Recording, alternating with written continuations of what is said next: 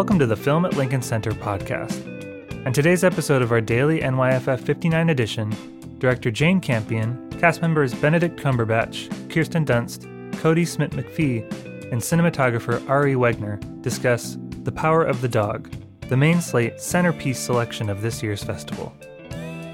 With The Power of the Dog, her first film in nearly 12 years, Jane Campion reaffirms her status as one of the world's greatest and most gratifyingly eccentric filmmakers. A mesmerizing, psychologically rich variation on the American Western, it tells the story of a melancholy young widow, played by Kirsten Dunst, who marries a rancher in 1920s Montana, where she and her young son are tormented by her new husband's sullen and bullying brother, played by Benedict Cumberbatch. To learn more and get tickets for this year's NYFF, taking place through October 10th, indoors and outdoors throughout New York City. Visit filmlinc.org. Enjoy this conversation with director Jane Campion and actors Benedict Cumberbatch, Kirsten Dunst, Kodi Smit-McPhee, and cinematographer Ari Wegner. Thank you all, and congratulations. Thanks, Dennis. Thank you. Um, I will leave plenty of time for your questions, but um, I'm just going to start by asking Jane to tell us about how you discovered um, this 1967 novel that isn't that well known, maybe. Well, my dad's um, second wife, Judith, is a great book reader, as a lot of New Zealanders are actually, and uh, she sent me the novel just by way of like, um, you know, here's a great book uh, you might like to read, and um, it was just finishing the Top of the Lake series, and just I just read it as you do a novel, and um, unlike many novels I read nowadays, I actually sort of got more excited the further I got into it, and sort of found that the whole experience of reading this book was um, thrilling. Um, felt like it was written by someone that really knew the world, and um, at the back of the book, there's that actually an afterword by Annie Proulx, which uh, is really helpful in understanding the context in which uh, Savage wrote the book. And um, yeah, was just I didn't think about making a movie or anything like that. And it, but the, the point was that I just kept thinking of the themes in the story. Like over the next few weeks, I, I really um, I, I found it kind of haunting Mm-hmm. in a in a really good way. And so um, I just started taking more and more steps to find out um, more about it. Like, were the rights available? You know, for example, and uh, Mhm. went on like that. Yeah. What were some of the themes that haunted you? Well, I think it, it's clearly um, a really complex way of approaching masculinity, you know, because of its setting on a, a ranch where it's normally um, a place where the values of masculinity are, are, are really highly valued. And um, I think, as you've seen the film, um, there's some surprises about what people are, are keeping secret. And um, you know, I think the pain of of um, well, those expectations around masculinity, and I mean, I try not to use the word toxic masculinity, but um, I, I, I, I think it gave such a great sort of um, container in a way for studying and, and thinking and rethinking ab- about the you know the men in this world because of course the um, Phil Burbank is uh, such an interesting study in masculinity and yet also the character that Kodi plays Peter Mm-hmm. is is another you know he's um, he's uh, very feminine in the sort of his feminineness he's comfortable with it in a way that um, your character finds it really uncomfortable. Yeah. yeah. Did you all read the book, um, the actors? Yeah. Yeah. It's an amazing, amazing read. Um, you know, I, I, I always hope uh, in adapting a book that one of the offshoots might be that people will pick it off the Mhm. shelves and rediscover it or discover it for the first time. It's got this amazing terseness in it, this poetry, this sort of um, kind of savage, violent beauty to it, Yeah. and yet it tackles incredibly complex themes in an era in which it was written in a very deft way Yeah. um, that rings very loudly to a modern sensibility. Sure. Um, he can surmise a character in a line, a, a story in a page, in a world in a chapter. It's it's very beautiful writing. Mm-hmm. Yes, so the book actually begins with a description of castration, which puts you right at the centre Yeah, of you know Yeah, it's the first these, paragraph, These yeah, um, yeah. themes of masculinity. 'Cause on a ranch, of course, they don't allow the masculinity of the animals to Yeah. exist. It's like one or two bulls, and Yeah. the rest get castrated. I'm just remembering. So I, I, I carry around the book with me quite a lot. I haven't actually bought it, is it? But I, it's covered in dirt because I was really I was the annoying actor bringing it to set all the time. he, he was the annoying actress. Um, uh, I was always the annoying. Well, I was in character, so of course I was annoying. um, and um, it, it's it's a masterful blueprint. So, sort of as far as approaching the role, for me anyway, I, I, I found it opened up a hell of a lot of understanding of Phil and Mm-hmm. the complex building blocks that make him. Kirsten and Kodi, do you want to weigh in on the book or? I feel like Jane added more to Rose than Yeah. more richness um, than what was on the page Yeah. for me. So, you know, a little bit book, a lot of Jane, and then me, myself, and I. Um, I don't have too much more to add, but of course, there's there's so many more layers and um, a lot more that you can explore, I guess, as a book um, in in the book. But yeah, again, like as you said, there was a lot more depth and a lot more things that we could explore in our own little secrets that, that we could create as uh, motivations and intentions for the characters in bringing it to life. yeah, Kodi and I had the secret that he killed his father, and that was, but that Ah. was our own secret. Did you know this? Halfway through, I was told. That was our secret, creepy mother and son connection. Yeah, yeah. I mean, um, they didn't really do that, right? We did. um, Proud of that. She's not proud of that. I don't believe it. Jane, you've you've adapted, um, you know, you've you've, you've adapted books for uh, cinema before, um, and I think even the the films that you have in this, there's always been, I think, it's quite a strong literary influence. So, can you talk about the process of turning this into a screenplay?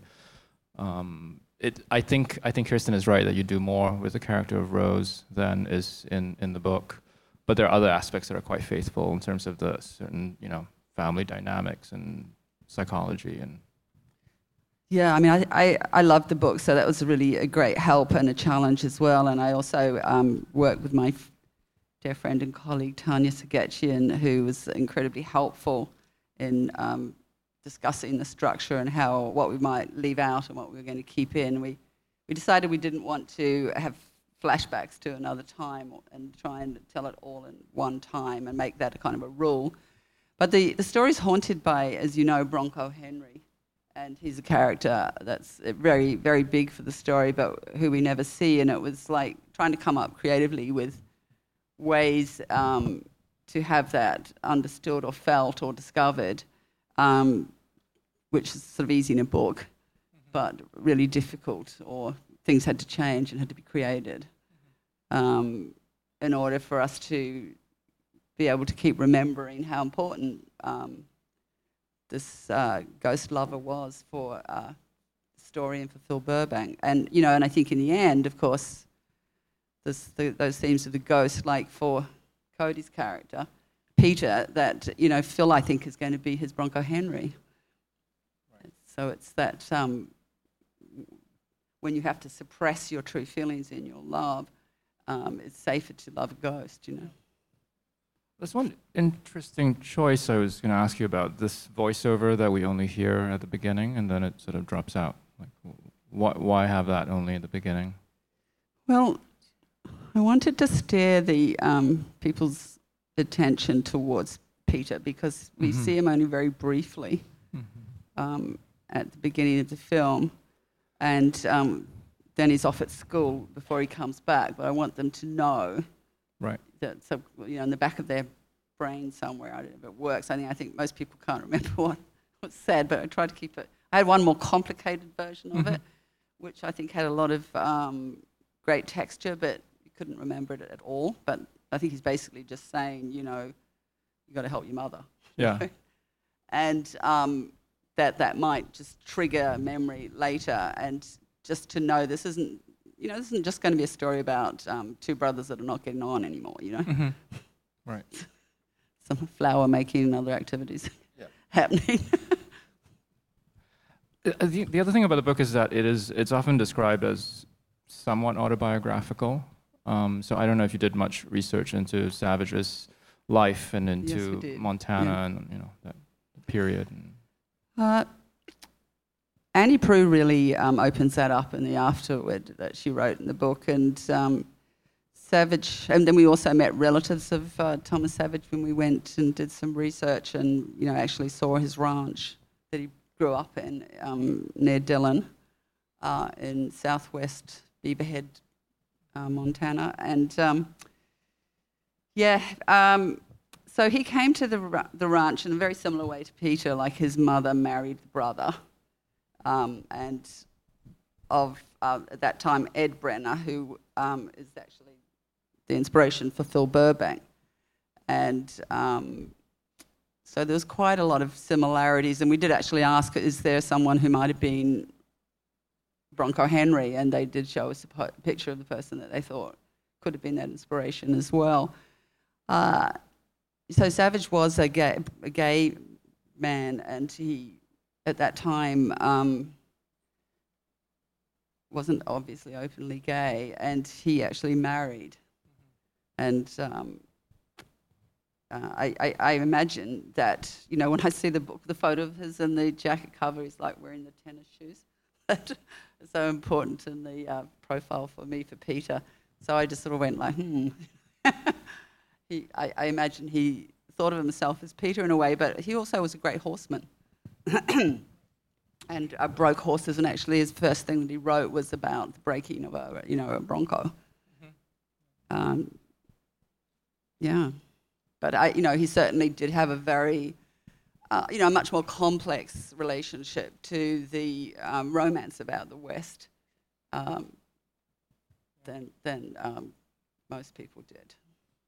since we have you know um, the actors here, I was wondering if you can talk about just assembling this incredible cast for the film. Uh, maybe we can start with um, Benedict in the role of Phil. I mean, this is uh, a quite a quite different part, I think, for from anything you've played. I think it's I think it's just a very complex role. Um, and what made you think of of Benedict for this part? Was there a particular role? I, I mean, I, his, I or- was thinking, of course, of um, you know, like who could it be? And Benedict is somebody whose work I've always really loved um, since I saw the Ford Madox Ford um, Parade's Parade- Parade's End. End. Yeah, and then your recent television series as well, which is amazing.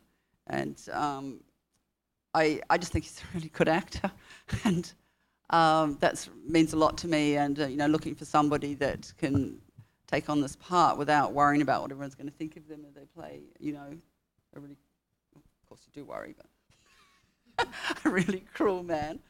Um, um, but you, I mean, you need someone who really wants that challenge. And um, Benedict, you'd read the script, I think, and you, you said, or you were, whatever, that you were interested. And um, that meant a lot to me. So we, we met, didn't we? Yeah. And, uh, and also, I think that Benedict's got this fantastic quality for showing, oh, actual ability to show vulnerability, which um, I think is so important for people connecting to a, a character like this. It could have been so kind of like, could have been so put off and just went like, oh, I don't want to know about this person at all, and I don't want to know anything more. But somehow Benedict managed to bring you into the inner world of the character and some sort of compassionate relationship Yeah. with his um, pain, you know. And then Can you talk a bit about preparing you. for the role? it's very weird sitting here having Jane Campion talk about you like this, but very nice at the same time. Thank you very much. Can you say a bit about preparing for the role? I mean, obviously, there's Yeah. quite a few um, I Yeah. don't know, technical skills you had to pick up. Yeah, I won't bore you with a list of those. A lot of them didn't even make the film. Some ironmongery and taxidermy that didn't make it. But um, I, uh, I kid you not. Uh, whistling, whittling, horse riding. Yeah, it was it was a lot, and roping and ranching in itself. Um, all of that banjo playing, um, Acting. acting, schma- a bit of schmacting in there. Yeah, no, I mean, uh, for, for me, it was about trying to time capsule, I suppose, to try and imagine myself back into that world, um, which required a lot of sort of subconscious work um, as well as conscious work, just sort of drip feeding the imagination. Over a long time, Jane gave me quite a lot of runway with this, which is a rarity in my life, which is a blessing for this role, because it was quite a sharp turn from a lot of things I've done before. Um, and yeah, to, uh, to how I started to do it. I, well, I went to Montana. Um, I did a sort of dude camp thing, which was great to try and get the dirt and the blood and the kind of sensation of what it must be like to be a body in that world doing that work um, with animals and uh, people and that culture. Um, a lot has changed since then, obviously, um, but then it was about leaning in nearer production to costume and um, and Grant's work, our production designer, and Noriko's in hair and makeup, and with Jane collaborating to sort of piece together a kind of thing that felt good to move around in and to to see my environment and understand it. But yeah, all the time I felt like I was um, reaching, um, and then those lovely moments where you just stop reaching, you just let go. And Jane's brilliant at encouraging you to do that, to stop worrying about the homework and just be and let vulnerability come and something unspoken, which you can't really talk into a microphone about, kind of happen. Um, and there was a lot of space and time to do that, which is again a rarity, and that's you know all credit to Jane's Jane's um, female gaze, but also her sensitivity as a human being and where she was directing the story and Ari's lens work and everything else going on around it. And these amazing actors, one of whom is not here on the stage, Jesse Plemons, well, many of whom aren't here, but Jesse in particular, as my brother, um, to form a relationship with, however odd and combative it was with Kirsten. We hardly talked because we were in character all the time. So once we once I'd done that work, I was kind of trying to be him all the time. So we're, we're good friends now. But yeah, we were friends on the weekend. we were friends at the weekend. It was very weird. I didn't. Yeah, I didn't. I didn't take my home homework home with me. Um, that is homework. I didn't take my work home with me.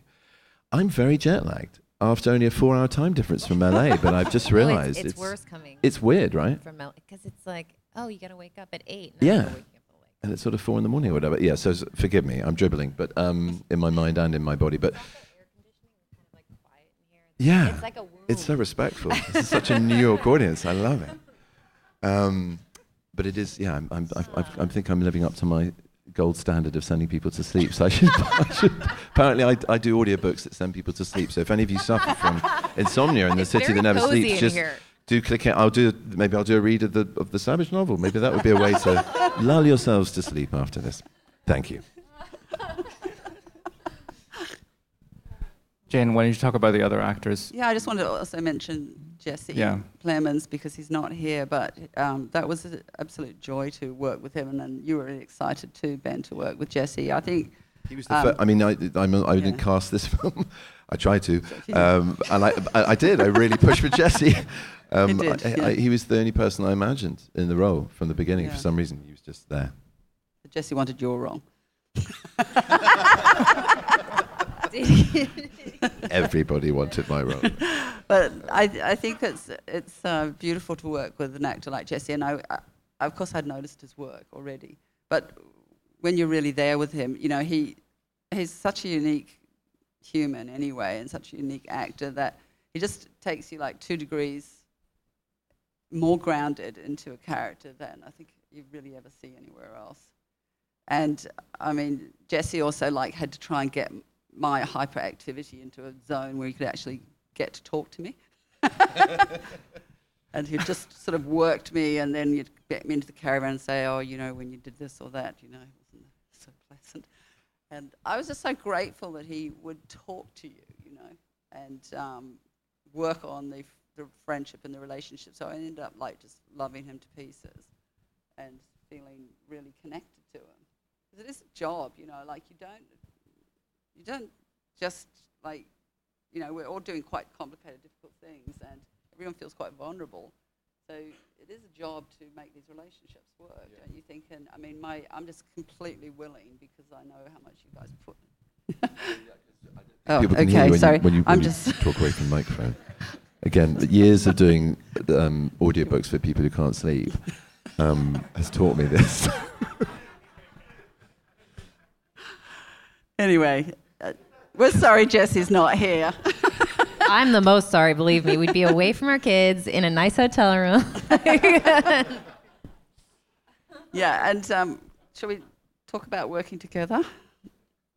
Me and you, Jane? Yes. Yeah. I, well, Jane, Jane wrote me a letter in my early 20s about working together, and I saved it. And obviously, she's one of my favorite filmmakers and someone who her films were always, as an actress, something to, you know to look forward to, or, or not to look forward to, to um, kind of inspire myself as an actress with the type of work I'd like to do um, in my own career. So Jane has always been someone, you know, one of the, the people at the forefront of those kind of performances for women.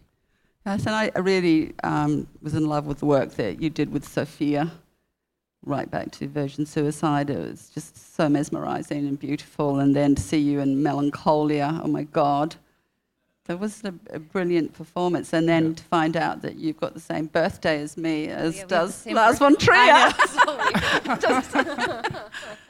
this is how women work together. we have the same birthday. the same colour hair. um, Uh, no, and then we sometimes talk about the role, right? yeah, yeah, we did. And Kirsten says to me, "Don't worry, Jane. I've got this. I've got it." You know. I think it. Um, yeah, we. There was a lot of difficulty actually playing a drunk person or a person that was drinking a lot. yeah, you, you, know? I think you told me to have Jesse. She, she's like, anytime you drink, just have Jesse record you. right? oh. I mean, we did it. Yeah. Believe me. Yeah, that was helpful. Take home limited edition merch from this year's 59th New York Film Festival. The official NYFF 59 poster, designed by artist Kara Walker, plus original NYFF t shirts, hats, and more, are now available. Shop online at filmlinc.org/merch or during the festival at Alice Tully Hall and the Elinor Bunin Munroe Film Center. And uh, Kodi, I think who's um, I think a discovery for most people in this film. I originally auditioned for Phil, actually. Everyone wanted that role. Um, didn't get it, so that's okay. Um, no. uh, it was really uh, good. what's my name again? Peter. Peter. Peter, extremely layered character. Um, originally, reading it, I wouldn't have suspected that because he's somewhat on a secret mission until like the last kind of 10 pages, you, you really see that um, he pulls something else off, which is really what attracted me to the role and had me reading the script immediately again after the first time that I, that I read it, just to kind of go through and make sure that that's what I just experienced with this character. Um, so I saw that there was a lot to to play with and pull from, and it would be an extremely challenging role, but a lot of fun as well. And um, after meeting Jane, I, I absolutely fell in love, and I feel that she saw certain potential in me that um, she could kind of push me out of my comfort zone and, and the boundaries that I originally kind of had in terms of just character development and all that kind of stuff. And and that's what she did. And uh, Tell absolutely. me how. I didn't realize that. Absolutely. I mean, it's been something I've, I've spoke about a lot, and it's unfortunately been sound bitten sometimes in some of these uh, interviews, and it just sounds like I said she made me extremely uncomfortable. So I didn't mean that at all. but um, no, just in terms of creativity, like we all, I guess, have our approach uh, when it comes to developing a character and creating a world for the character and, and understanding. Um, but I feel like if I went on this endeavor with just my own tools and my own approach, then it, it wouldn't have been anything near what I saw on the screen and, and the performance that I'm I'm so proud of. Um, thanks to Jane, I feel like you, yeah, you just took me through uh, a lot of different techniques and and and nitpicked and and pushed me, um, yeah, out of my comfort zone in a good way.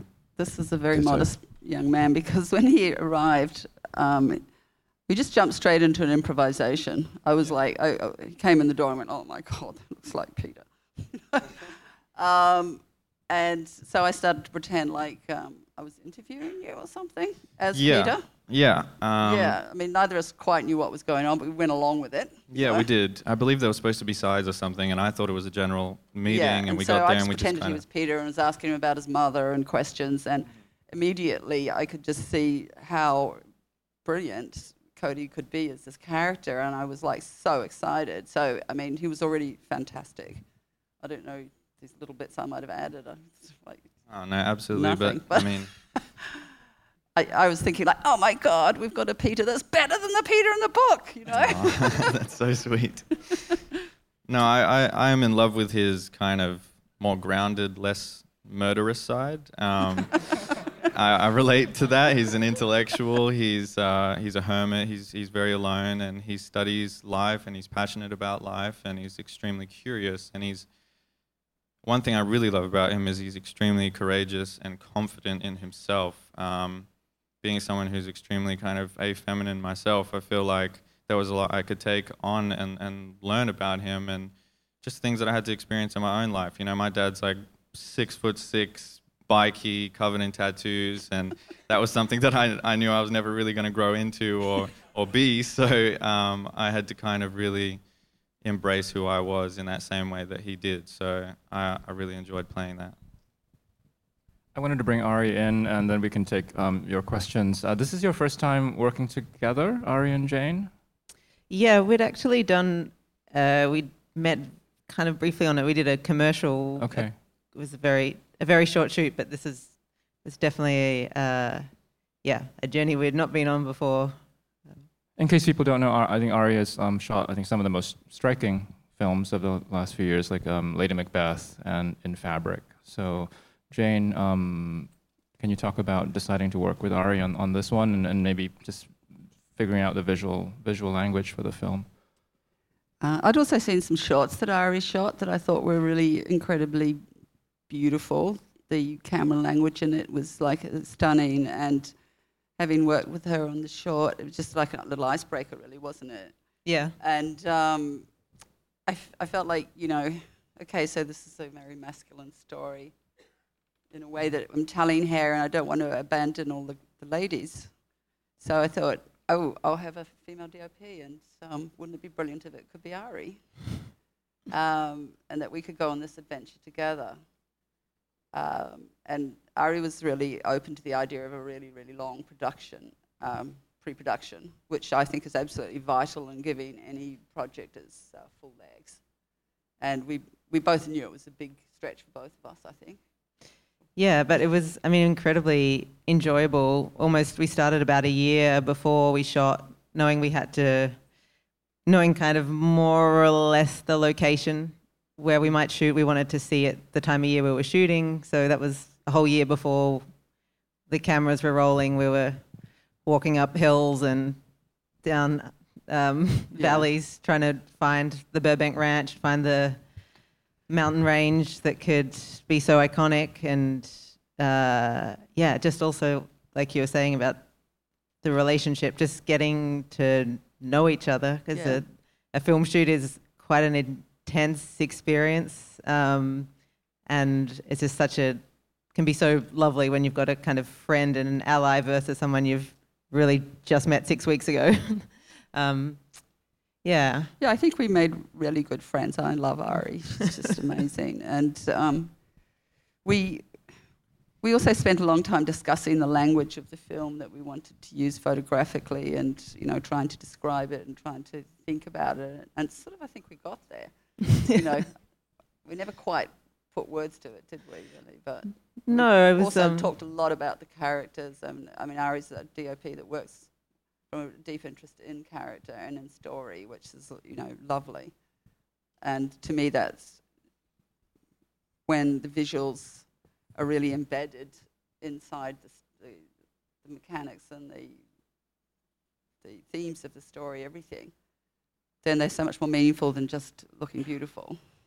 Yeah, I think the only, the most definition we kind of got to was to, um, for every frame, know what the information was and to have absolute kind of clarity, clarity of information, which seems quite simple, but to know what that information is is quite a um, a lot of attention to detail and work to know what what is the information at what point, um, which seems yeah seems Yeah. seems simplistic, but it's um, yeah to do that you need to know everything there is to know in the script to, to make There's the those other side too, which is like not intellectual at all, like um, the work that you did with Benedict um, in the sacred place with the um, scarf, where it was just me and you and Benedict, and we didn't really know what he was going to do next, and just had to be highly intuitive and setting up a situation where you could, you know, try things. Yeah, I mean, Ari, it, it, there was a yeah, there was a huge amount of freedom with that to just ignore the trappings of a camera following your movement. It just felt it felt yeah, I felt unobserved. I felt free to do what I needed to do in the space and yeah, mm-hmm. see what happens. Yeah, I think that's one of the amazing things about you, Jane, that you allow everyone to be vulnerable. And I think we all, the three of us, were in that kind of willowy glade at that point. We're all kind of vulnerable to and open to not knowing what was going to happen. Um, but to be know that there's kind of no such thing as a mistake. That there's just uh, take a risk, and uh, I really love that sequence. It's one of my favorites in the film. I just think it's that you know you just got to take risks and you just got to trust, you know. And that's uh, there's no really other way around it. Okay, let's take some questions from the audience. Um, yeah, we can start here. Yes.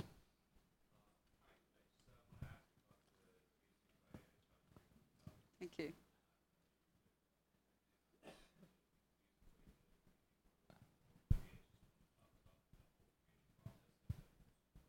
Okay, talk about um, the question for Jane about working with Jonny Greenwood on the score. Well, Jonny. Greenwood is a genius. It's just like uh, another word for it. Uh, and it's an absolute uh, pleasure to go through the process with him, and he really led it. I mean, after I heard a piece that he did called Water um, with the Australian Chamber Orchestra, Richard Tognetti, etc., and I, I didn't even know it was his, and I, I am a fan of his anyway, and I went like, shit, what's this? I think this could be for us. And it turned out to be Jonny Greenwood again. So um, we got an exemption from uh, financing in order to work with Jonny because I really felt we needed someone with his um, depth as a as a composer, and um, and I, you know I just think he's extraordinarily talented. And what he basically did was he um, built up um, a lot of suggestions. I mean, I was really just sharing what he was going to do because actually. You know, he'd say, like horns, or what about mechanical piano, and um, what about violas? And, and I'd just go, yes, yes, you know, try what, whatever you like. So he sort of created a palette of what he was feeling from the script. And um, my experience is it's much better for composers to work off their own instincts and intuitions and not actually have the film trying to fit themselves into that. And so he created a suite of pieces that he felt you, you know, like a, a complete freedom to create. And we maybe had in the end about 30 or 35 of these pieces, and so that when we started editing, we started fitting them to pieces and parts of the film, and then we'd share that back to him. But really, mostly these, um, you know, you know, we might be struggling with one or two cues that we had really high hopes for, um, and then some surprising things happened, like we'd use half of one and half of another, and they just sort of worked, and he could bridge them. Um, but it, it was a very interactive process, and um, after that, he any of the like digital sketches that he made, um, or um, he replaced with actual instruments um, as much as possible, and he's he's so modest and so easygoing. It was like um, I was sort of like scared to ask for things. like, oh, I'm not sure we quite got this moment. He'd say, oh, great, you know, like give it to me. Like, I, oh, great, I want to do some more violins, or I want to try this, or I want to try that. I want to do some more strings. It was just like um, he really enjoyed any sort of challenge we threw his way, and um, he, he was just beautifully modest. And we've been putting a book together about the making of this project, and we decided to include the um, emails between him and me um, during the process. And Tanya was also involved in it um, too. She actually plays piano, and I don't read music or do anything, so I feel quite vulnerable talking to composers at times. Um, but he was never like that. It never made me feel less or anything of that kind. But it's it's really interesting because we haven't met. In fact, we're going to meet in London for the first time because of working through the pandemic. It's just a very, very, very different situation. And I, you know, it probably suited him really well because he's quite shy. But so we just had this massive Zoom relationship um, and email relationship uh, where I've become very, very fond of him. And, and I love what he gave us for this film and how it, how it sits in there with it. Thank you. Okay. Uh, yes, over there. hmm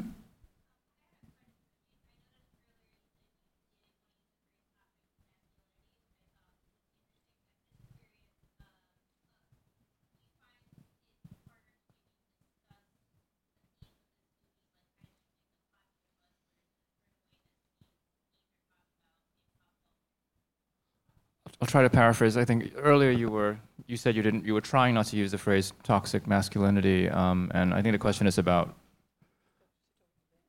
Hmm. Yeah. Yeah, yeah, yeah. t- I think it was. I think it was to you, and it was about you. I think you said you were trying, just saying, trying not you to hear use the that you hear that phrase toxic masculinity so much that you begin to wonder if it means anything. Okay. Uh, I mean, you know, I think we do know it means something, but you just try to find another way to describe it. Yeah, I mean, I am really interested interested in um, well, both concepts of femininity and masculinity and how they play out in our lives. You know, because I believe it's in everybody, and we all have both. Um, and also, when we deal with the alpha males, it's um, it's painful. Um, they're so dominating, and um, I am interested in that because I have to put up with it. Uh, just, I suppose, maybe to follow up on that, a a lot of people have, have pointed out that this is your first film that focuses on men. Um, but I do think that masculinity is a theme that you have explored in your film. So I don't know how much you, you see this as a departure from the other films. I do see this as a um, a departure. In fact, almost like a bookend. You know, like if you look at the Mhm. piano, clearly looking at um, much more from a much more feminine perspective. I see this as a kind of bookend of a, another large, um, big landscape piece film exploring another kind of, uh, you know, Yeah. masculine myth. Yeah.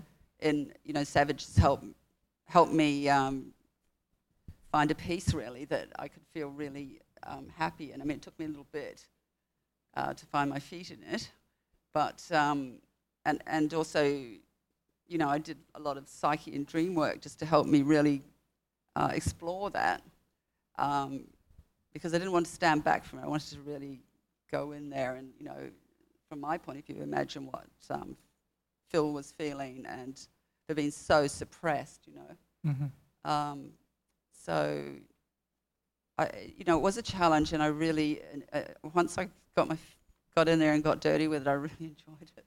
Can you and elaborate? also, I think you know the the male actors that I'm working with, like they're just my friends, and um, it's really, you know, yeah, I don't know. It's just friendship can kind of just trump everything in a way. I think um, that there's a there's a way where we just sort of accept each other as individuals and personalities.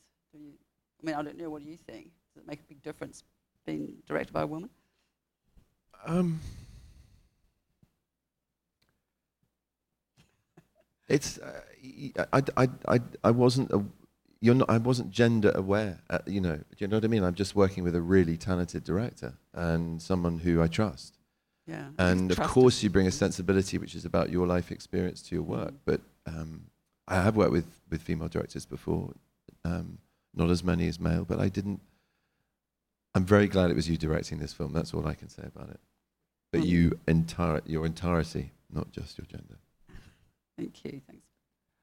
Jane, you mentioned dream work. Can you elaborate on that? Um, yeah, I just was sort of trying to figure out a way to, um, I, you know, I actually felt quite a lot of fear before getting into the business of directing it um, and understanding these characters as well as you could because it's a real thing for me. Like, if I'm going to do something, I, I want to do it as well as I possibly can. I can't stand the idea of um, not um, giving this project what it needs. And I had this strong feeling that I, I needed to do some psyche work, like to, to get inside it and to, to really feel what, especially Phil Burbank was feeling and thinking.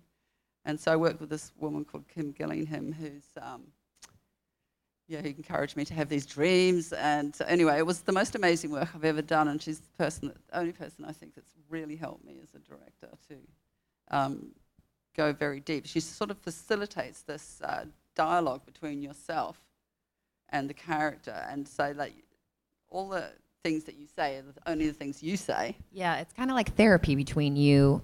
For me, it's like therapy. I do the same work, but with someone named Greta Seacat, who Jesse and I work with. We also do. well, dream, actually, that's Sandra. Seacat's daughter, right? What? Uh, it's it's Greta Sandra Seacat's daughter, exactly. Yeah. So she learned from her mother, but it's it's it kind of feels like therapy between you and the person you're playing. So at the end of the day, you know who you're playing better than anyone else, which gives you a sense of groundedness in your work and Yeah. also a sense of security to try Yeah. anything again. That's, that's actually really true. Like have, having done the work, I did feel so much more grounded and confident, Yeah. confident that I that I understood. and that your choices then and- are yeah. completely like right on. Like you never will question yourself when you're filming. Yeah, because it comes from such a, a, a sacred, deep place in yourself, you know. Um, the images, and, and you can't make them up, can you? I No, mean, they're no, just a it's your- gift, you yeah, know, from somewhere else. From Yeah. your unconscious mind. Yeah. Thank you. Okay, uh, I think we can take a couple more. Yeah, all the way to the back. Yes.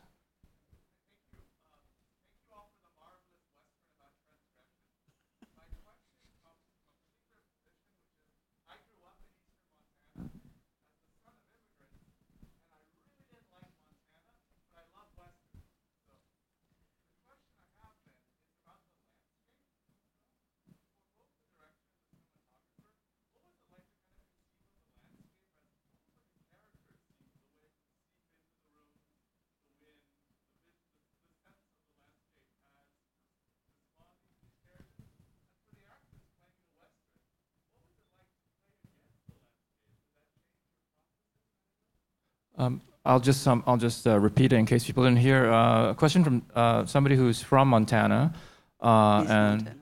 and East Montana. A, question for um, Jane and Ari of conceiving of the landscape as a character. And we should add that you found these Montana landscapes in New Zealand, um, and. Uh,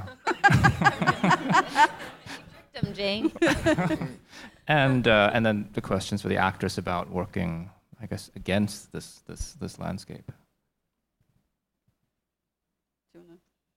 Yeah, it's a big, uh, big, big question. But yes, spoiler alert: um, we did shoot in New Zealand, um, uh, which sounds like is a good stand-in. um, yeah, we spent a long time thinking in depth about finding the right places, but I don't know. I'm sure everyone has their own personal connection with the landscape in this film, but for me, um, that sense of scale and isolation was was mainly important. Um, I guess obviously the sense of place and Phil's relationship to the the mountains and the dog, but I don't, the way I kind of looked at it as well was that the how important it was to set up the scale and isolation. I think also for Rose when we meet her and she comes to this place that by the time she arrives, you as a viewer know that what kind of place this is and just how remote it is and how you know in how much trouble she is that she's not going to get out of there in a hurry so I don't know, the way I the way I that was my kind of way in to set up the yeah the epicness the scale the brutality the remoteness for that kind of very particular reason I don't know what um, Jane did you I, I, well, I'm come from it to from a, a bit more of a sensualist point of view. um, I think the hills are really sexy. I just do all those folds and crevices, hiding secret little streams and things. Yeah, I'm in love with landscape in a, in a, in a, in a very um, powerful way. Like it, get, it can get me trembling. Like I just love it. Um, yeah, and I, you know, also agree with Ari that you know I, I did feel like these people were in the middle of an ocean, really. You know, like they were so isolated in the landscape, and um, of course I did go and see the landscape that is Savage's landscape in Beaverhead, Montana, and that's amazing as well, but actually not so amazing as the, um, you know, on his actual ranch as the, I think, the, um, the hills that we were filming with in the Ida Valley. Uh, just New Zealand, Zealand is kind of, this is a really weird place. It's sort of like, uh, can stand in for almost anywhere, like Middle Earth. and um, uh, Switzerland, now Montana, you know. Yes. Yeah, I think also when yeah. you. Sorry, go on. You- It's a chameleon, you know, like Yeah. it really is like a landscape actor. It, it is another character. It's completely other. And I, I, well, for Phil, Phil is the landscape. I mean, it's in him. He's the outdoors. He brings the outdoors indoors. So, for me, I had to sort of literally kind of lay in the earth for a while, just feel it, hear the grass, see the clouds move, feel the different temperatures. So I went to set a few times before we started filming, and and that's a lot. I did a lot of that in Montana as well when I was out there. I, I hugely important. You know, it's something that he's managed. It's one of the only aspects in his life that he has total control over. This outward show of masculinity, where he knows how to work the land and the people of the land and the animals uh, in any condition, uh, in any landscape. So to be able to get that familiar, I'm outdoorsy. That's definitely um, a box ticked as far as something I have in common with my character. Um, I love nature, and that immersion in it, I think, was key for me to find him.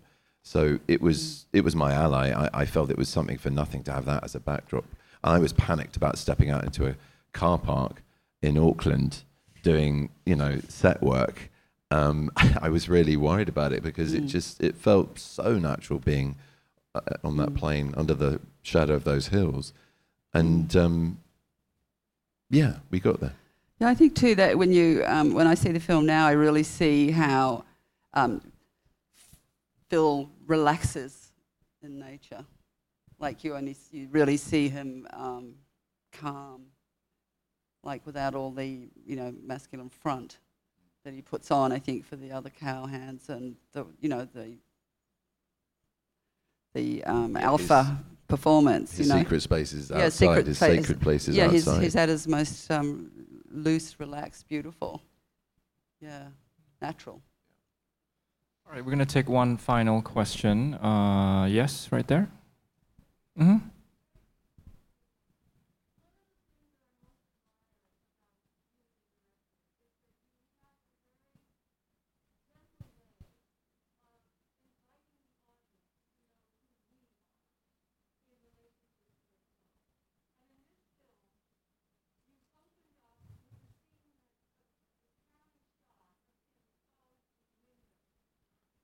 Can you Uh, get? could- Can we get a microphone? Oh, I don't. No, we can't use microphones with the, with the audience. But could you Yeah. speak up a little I, bit? I can I can hear you. I Just can here, tell. I'm really interested.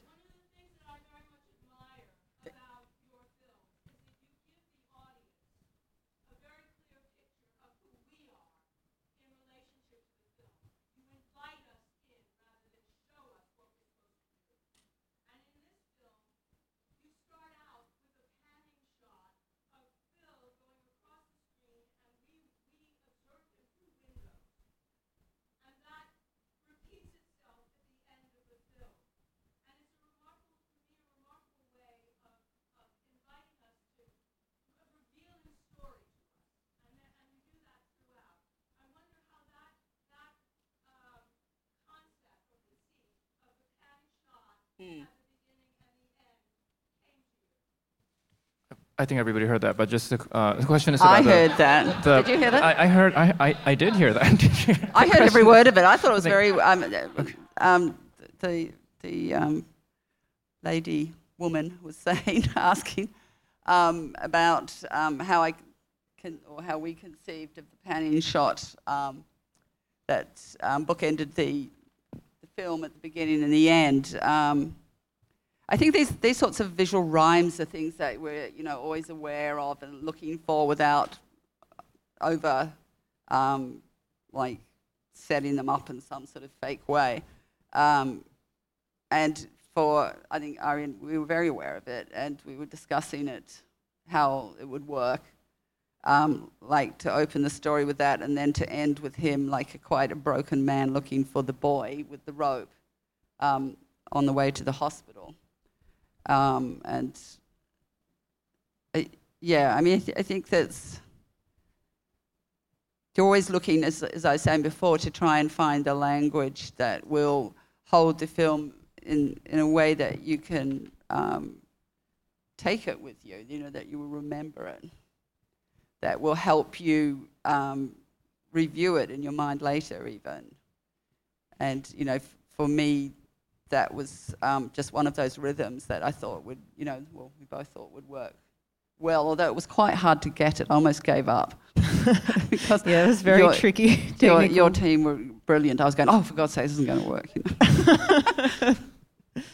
yeah, one of those ideas that you have when you're sitting at your kitchen table with a nice cup of tea, drawing, thinking this will be a great idea. And yeah, actually get to it's quite tricky to achieve. You know, you've got to have the track and then the panning and the yeah. everything, and then they've got to be walking at the same pace. yeah, but I think one of I remember one of the things us talking about was to make sure that we obviously have kind of emotive images, but but non not emotionally manipulative camera yes. moves. So no, we had yes. a rule about no no camera moves that were emotionally manipulative, and that that we wanted a kind of hands off kind of photography that would the idea you can watch. Um, watch someone feeling something, but the film's not telling you as an audience how to feel about that, um, and yes. that it, it doesn't guide you or tell you or, or, prescribe to you how you should feel about it. It we just show you. Um, That's that was very important to both of us, and you know, for me as a director. Um, I really love um, being given that space. I don't want to be told how to feel emotionally. I always react against whatever I'm told to do. it's been like that since I've been a kid. um, it's it's really it's really beautiful when you see a film, and I'm happy if this one gave you that feeling too. That that you can um, have your own feelings freely without you know sense of being manipulated. Yeah. Kirsten, were you going to say something? Oh no, she just commented on something really nice that you guys answered, which was that Jane invites you into a film rather than tells you, you know, what to feel, which you answered. I think that way too, you can go back to the film and see it uh, again and notice different things. You know that it, there's a, still a space that you can explore because there's more than one way in and one way through. You know.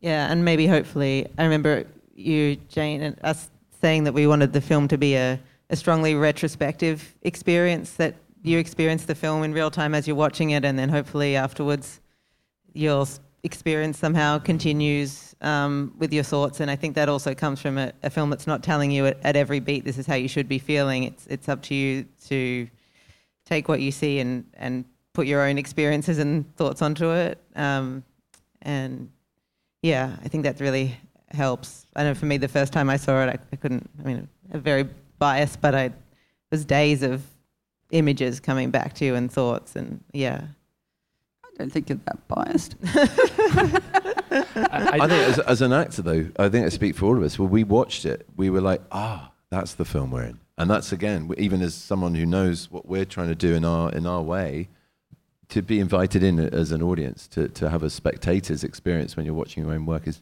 very, very rare. Um, testament to the masters on this stage. You're welcome. Anytime.